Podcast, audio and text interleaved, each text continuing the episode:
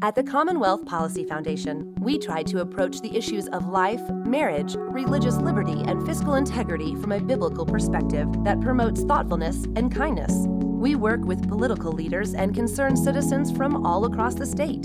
To stay informed, visit CommonwealthMatters.org and sign up for our e newsletter. The Commonwealth Policy Foundation is a nonprofit organization that only exists because of friends like you. Thanks for tuning in to the Commonwealth Matters.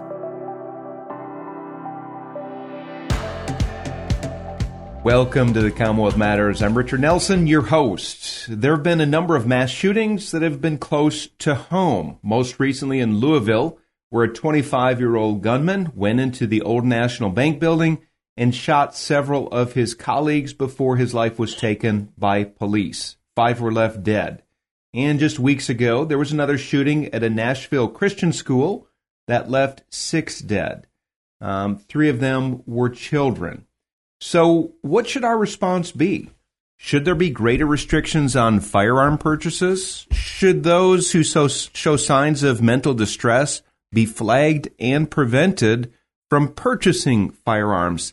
Is it even possible to balance Second Amendment rights with further gun restrictions? Joining us on the Commonwealth Matters today is Pastor Ron Hicks, good friend and also a big Second Amendment advocate. And we're going to try to unpack this from a biblical perspective. Ron, welcome to the program. Thank you, Richard. I appreciate it. And this is a topic that is uh, near and dear to everybody's heart because it is tragic. It, seems like uh, senseless deaths, and and I think everybody, everybody um, would love to be able to see a, a, resolve to this issue. Yeah, they, I think so. And I, I want to just say at the outset this is uh, this is super difficult to talk about because we're talking about innocent lives who were taken.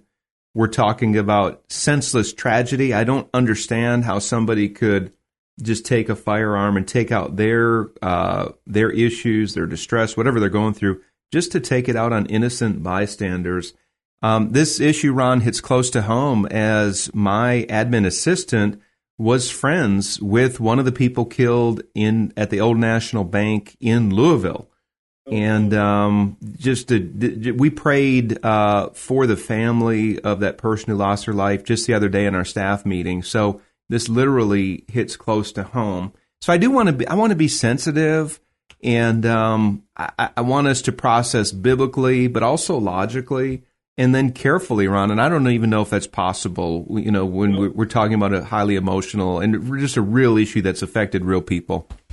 And I, am going to start out by saying also, and, and that was a great great point that you made, Richard. Um, that that nothing that I say, nothing that I say in reference to the right to bear arms and all the rest of that, I don't. I, I hope it's not construed as being incompassionate to families who have lost a loved one due to firearm violence. Um, Any more than than me getting in my car and driving would somehow offend somebody who had a loved one killed in a drunk driving accident. Right. Uh, my my Second Amendment rights do not in any way flaunt anything in the face of somebody who's lost a loved one. And so I want to make that very, very clear that uh, the, I also, not knowing any of the victims, anytime I hear uh, uh, of a of a of a firearm death. Um, uh, good gracious, even a siren. I stop and I pray for for the families. So I want to make sure people understand that there's compassion behind um, everything that I'm going to say. I appreciate that, Ron. And uh, I was sensitive to even talk about this um, so close to the events. There is a little bit of separation between those events happening and by the time we're recording this program. But I did notice that immediately after both of those mass shootings, there were calls for gun restrictions. And there's something that stirs in me when you have a tragedy like that, that um, when people rally around some kind of political solution and overlooking the grief that's there, the tremendous loss to the community, um, it, it, seems like there's not even any space there to grieve. There's an immediate call for some kind of policy solution, some kind of law to be passed. And I get the angst and the frustration there, but I mean, am, am I wrong in thinking that there should be a little bit of space anyway between those who are grieving and lost loved ones and then the call for some kind of action in the policy arena? Ooh, this this I don't know how this is going to land, but but I think um, spiritual things to non-spiritual people, the Bible says, is foolishness. So mm-hmm. those of us who are blood bought, born again believers, I love to use that expression. You know, Jesus Christ died on the cross to be able to save us of our sins, and He uh, indwells us through the power of His Holy Spirit. Our first reaction is to be able to pound the throne of God, to be able to just lift the family up in prayers. There are others, and I'm not I'm not suggesting I know the the religious uh, or or the the connection to God of any legislators, but it seems like the very first thing that a um, that a lot of legislators want to do instead of calling for prayer, calling for reverence, calling for condolences to the family, first thing they want to do is to grab a hold of that and to be able to say, okay, I'm going to use this strategy, uh, tragedy for some sort of a political advantage. Um, and and and to me, it, it is it is very very off putting. I mean, do yeah. every time somebody dri- dies in a in a drunk driving accident, do all the politicians get together and say, "Oh, we've got to do something about this alcohol thing"? Well, mm-hmm. one of the most bizarre events that's ever happened in my life is yeah. when Walmart decided several years ago, after a mass shooting, that they were no longer going to sell ammunition. Yeah. Instead, they started selling alcohol. And I'm yeah. thinking to myself, this has nothing to do with any concern for our, our, our safety or the general public. It's nothing more than uh, be a politicized event. And that really is grotesque to me.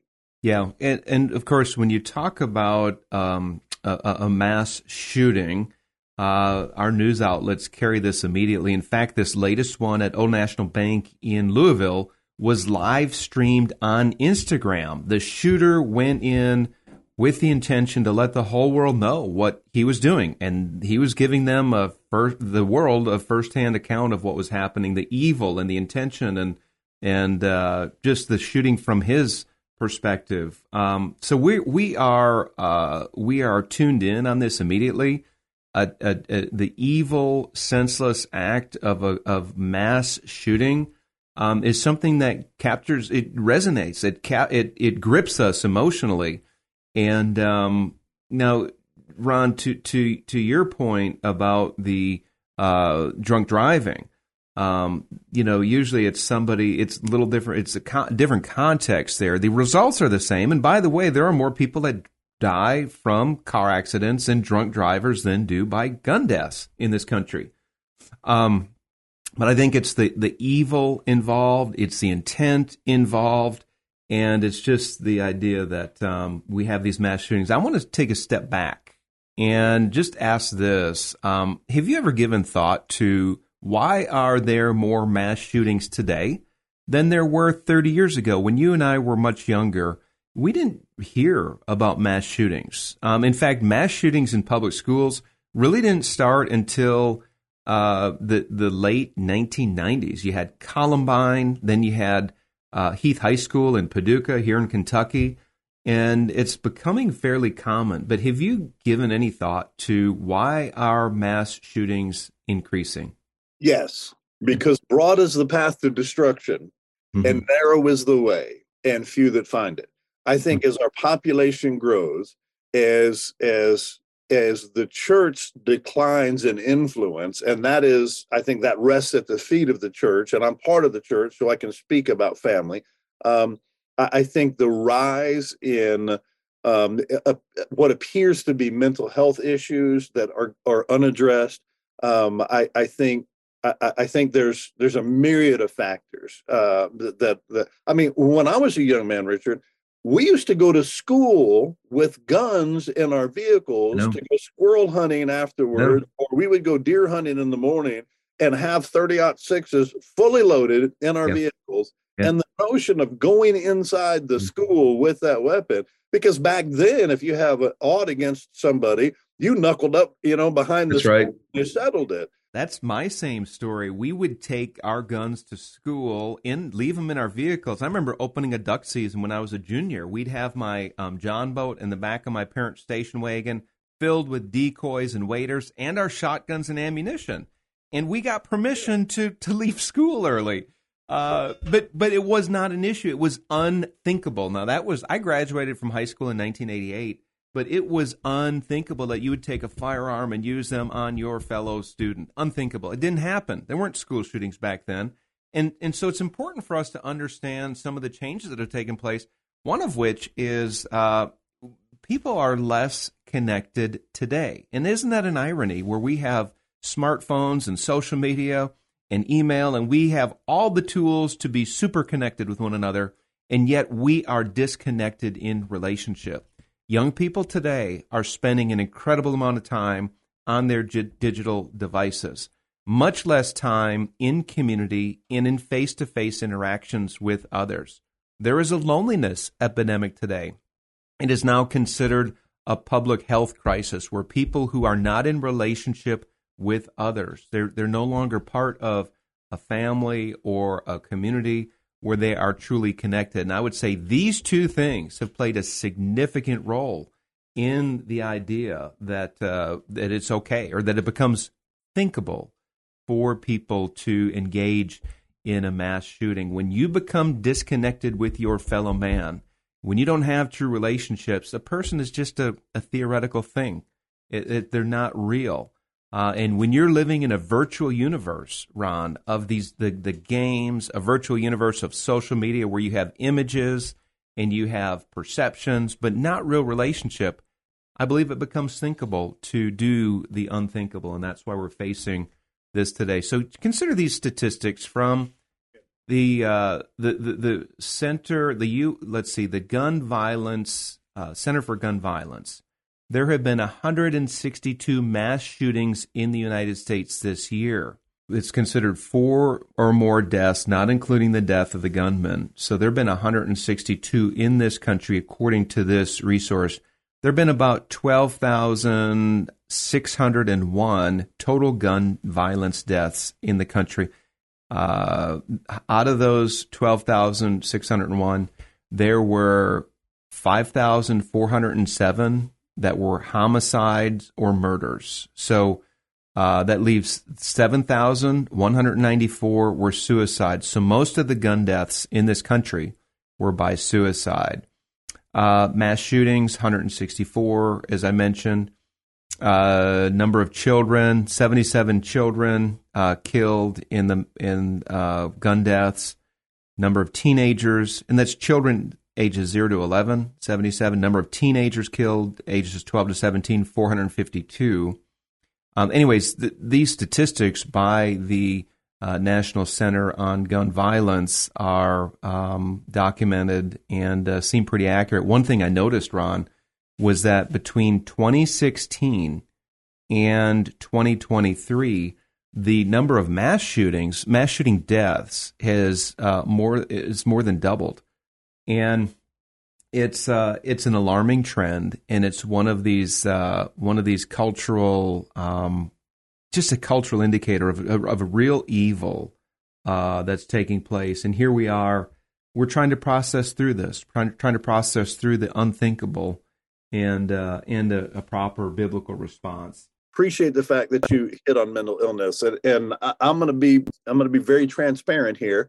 Um, eh, um I have a I have a um, a family member. When I say family, it might might mean extended family, um, who has um, uh, diagnosed uh, mental illness, um, medicated, um, and and as long as they stay on that medication, uh, things are fine. But sometimes with people who struggle with mental illness, uh, they think after a while they're feeling better, so they stop taking their medication, and so that's a vicious cycle. Um, yeah. I, I, I love shooting weapons. I own um, weapons, and um, and I have a weapon that belongs to that person. Um, mm-hmm. I maintain that weapon. I keep that weapon. This person and I have had dialogue many times before, and because of their mental illness, I would not give them the weapon um, to be able to maintain for themselves. Uh, I keep it. That person will call me. Hey, let's go shooting. We do it together. Um, if I if I sense that they're off their medication, I'm like, no, we're not going to do this today.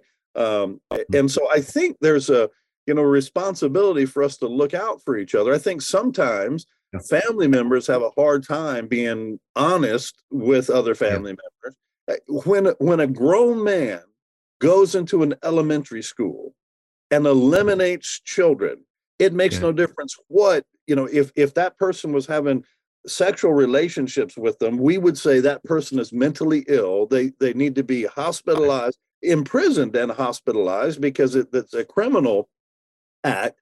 Um, but but but there would be there would be a, an immediate sort of of a reaction to be able to say we need to treat this guy because this is an abnormal mental behavior. And so when you have somebody go in and take the lives of children, that also is an uh, abnormal mental behavior. And so we have a, a, a, mentally ill situation going on. And often mentally ill people have a hard time understanding religious principles and things like that. So I, I realize it's an evil act. But I think many times people who are suffering from mental delusions and things like that I have a hard time categorizing them as being evil, and I, I, I, let me make sure that you understand. I didn't hear you calling them evil. That the that that situation is an evil uh, outcome, but but I think we really, really, really need to focus on true mental health because the person in my family, when they they have been in crisis in several situations, it's almost impossible. It's almost impossible to find in our area immediate mental health care. It's almost impossible.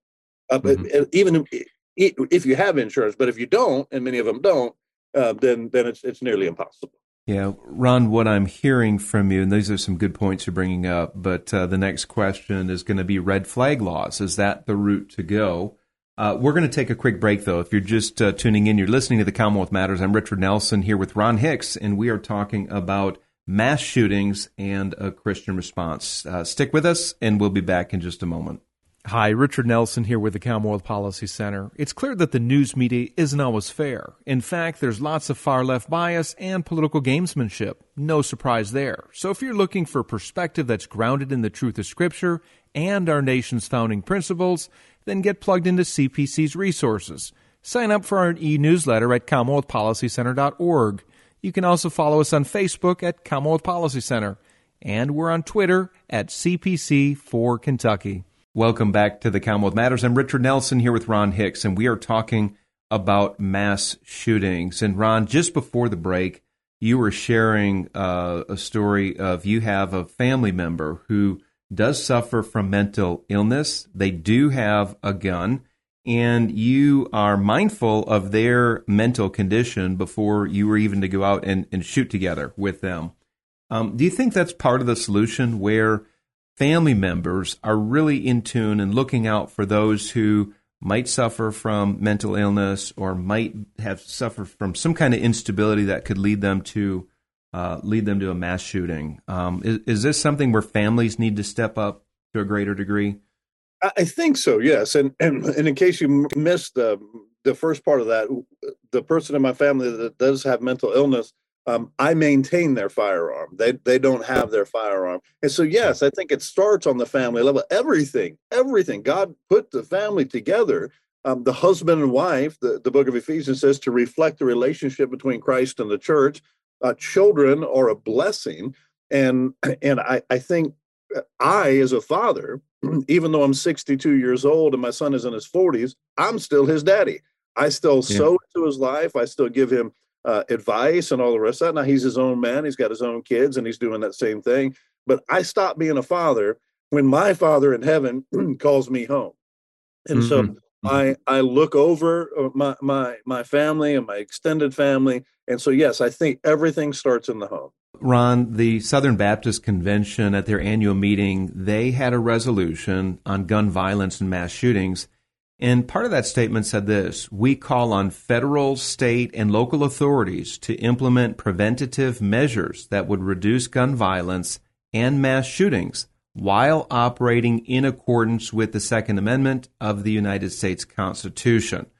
So, when they're talking about preventative measures, one of those uh, important measures are red flag laws. And essentially, a red flag law says that if there is somebody suffering from mental illness uh, who might be prone to violence, then there then any possible firearm purchase needs to be stopped. This is where, and so, several states do have red flag laws on the books. And uh, the idea here is that if that person who has already been flagged as being mentally imbalanced, um, and if they go to try to buy a firearm, um, they would be blocked. Uh, they'd be in some kind of a database, and they would show up. Uh, uh their name would show up at the gun store, and they would uh, be prevented from uh, purchasing a firearm. Now we do know, while the intent is, I think it's a good intent. You want to keep guns out of the hands of people who are unstable. Um, we do know that red flag laws have uh, gaps in them. They're not perfect. We we know where a lot of people have gotten through, fallen through the, the gaps, and they're able to get a firearm. But w- what are your thoughts? Uh, is a red flag law something that Kentucky, for example, should pursue? Uh, in Tennessee, they're talking about it. In fact, I, I'm not sure I know it's come up where, where they're talking about greater ru- gun restrictions in Tennessee. I'm not sure if they have a red flag law though. But what are your thoughts on um, red flag laws? I think it's a great idea in principle. I think in practical uh, practicality, and and let me just use an example from a from a completely different sector. You have you have medical professionals who will mm-hmm. advise a underage uh, male or female on uh, uh, their their sexuality, uh, birth control issues, and all the rest of that. And their ideology is I can communicate with this adolescent, and I have no obligation at all to be able to communicate those same things with the parent. And so you have hmm. a person of authority who has been granted permission to be able to do that. And based on their own political, uh, social worldview, they make a determination of how they're able to administer that. Take that same mentality, now put that in the hands of somebody who who medically diagnoses whether somebody is capable of carrying a firearm and and, and those same liberties I, i'm afraid would take place so you might have somebody who's under a momentary um, uh, stressor uh, maybe, maybe a huge stressor uh, they have um, gone through those things before. They have firearms. They've never resorted to firearms before. But you have somebody that has that same mindset, and maybe the political belief that you know, and and boom, you know, once a red flag goes up, I, I assume yeah. that's something that becomes a part of that person's per, you know per, permanent medical records or, or something. And so, how do you, in practicality? Do that. I, I don't. That's my concern. I think it's a great idea in, in principle, though. So, Ron, what I'm hearing from you is that you think that a red flag law could be abused by somebody's bad, wrong judgment, uh, somebody that might have wrong motives, or their worldview might be different from the person they're looking at, and they could be wrongly flagged. Is that uh, is that correct? Absolutely. I have many, many I, have been a pastor for nearly 30 years now, and th- in that time, I, have counseled many soldiers who mm-hmm. who have come to me and said, "Look, you know, I, I need help somewhere, just kind of processing this, but I can't go to a professional because if I do, the first thing they're going to want to do is to take my guns." Well, and that gets sticky when you talk about somebody taking somebody's guns, and yet the reality is now what you just said there is that there there's a implicit admission that there's a possibility if they're coming to you for counseling, I'm suspecting for mental health issues, spiritual slash mental health issues, there's an implicit admission that they might wrongly misuse those guns. Is is that accurate? Accurate? No, no, no what they're saying is I I have an issue that I'm aware of. I, I am not a professional, so I don't do any mental health counseling. I just do right. life right. Kind of life coaching and biblical counseling. But they're yeah. concerned and and I let me say this: in all of my years of ministry, not one person who's come to me for that sort of counseling has ever used a firearm to be able to wrongly take somebody's. Life. Their concern is just simply coming in and saying, "Hey, I, I need a little help with what's going on in the pumpkin." They're afraid if they go to a professional, the first thing the professional is going to do is take the firearm. So nobody, if anybody ever said, "Look, I, am afraid I might do something with a firearm," yeah. I'm on the phone, you know, and saying, "Hey," yeah. because yeah. I don't, I don't want to be responsible for that. But but none of them have said that. Their whole concern is because I feel like I've got something I need to deal with. if I go to professional, they may take my firearm. Yeah, yeah. No. Uh, so I want to go back to one of the most influential public policy groups, as far as in the Christian community is concerned. It's the Ethics and Religious Liberty Commission. Brent Leatherwood, their president, sent a letter to Tennessee's governor and the Tennessee legislature calling on them to take action to keep guns out of the hands of people who really should not have them. Again, those who are mentally unstable. And Leatherwood says that lawmakers have an obligation to oppose evil and to protect innocent lives.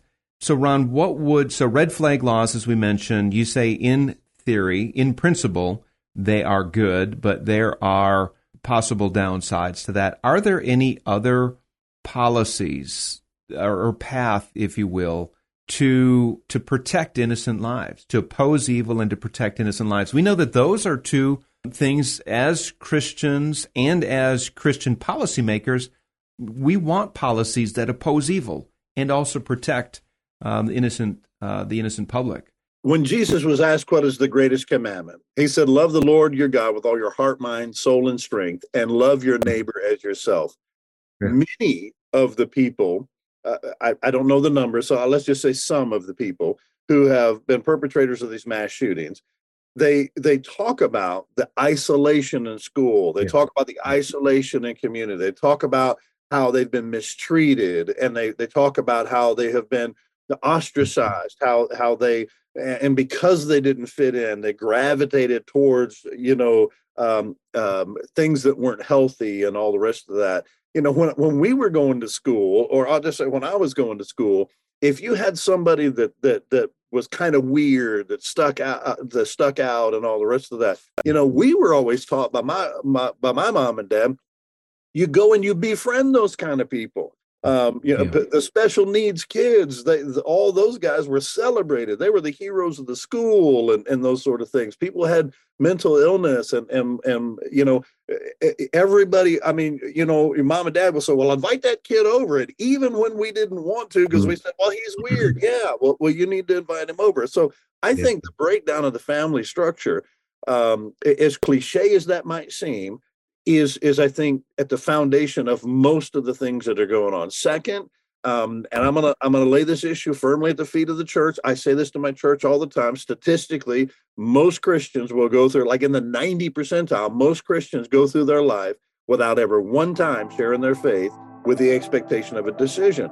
And so I think the gospel of Jesus Christ, again, it might sound cliche to a non believer, but the gospel of Jesus Christ changes the hearts and the minds of people.